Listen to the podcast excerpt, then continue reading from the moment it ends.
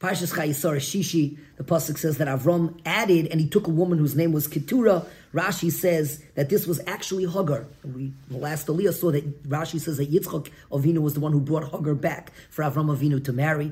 Fascinatingly, Rashi says she was called Keturah because her actions were as beautiful as Keturah's. She obviously had become a very righteous woman, and they had a lot of children together. But Avram Avinu gives everything to Yitzchak and the Bnei HaPilagshim, which is the all these children that came from Hagar who became nations. Avram Avinu sends them away from Yitzchak during his lifetime.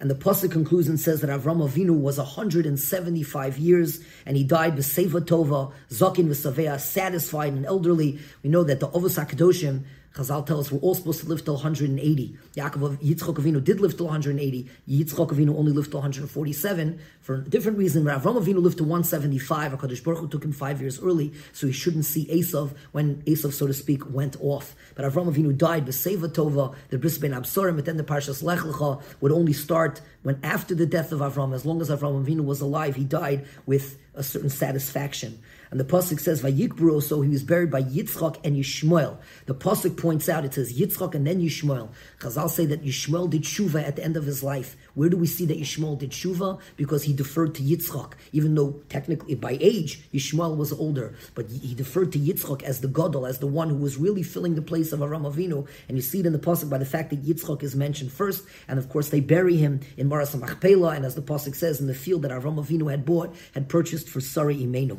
After Avram Avinu died, the pasuk says that Yitzchak went to Be'er Lechairoi, which was the place that he had been coming from in, in, the, in the previous Aliyah, where he was coming from to daven, and where he had brought Hagar, back, and also was a place that Hagar herself's tefillos were answered. Now Yitzchak Avinu went to live in Be'er Lechairoi.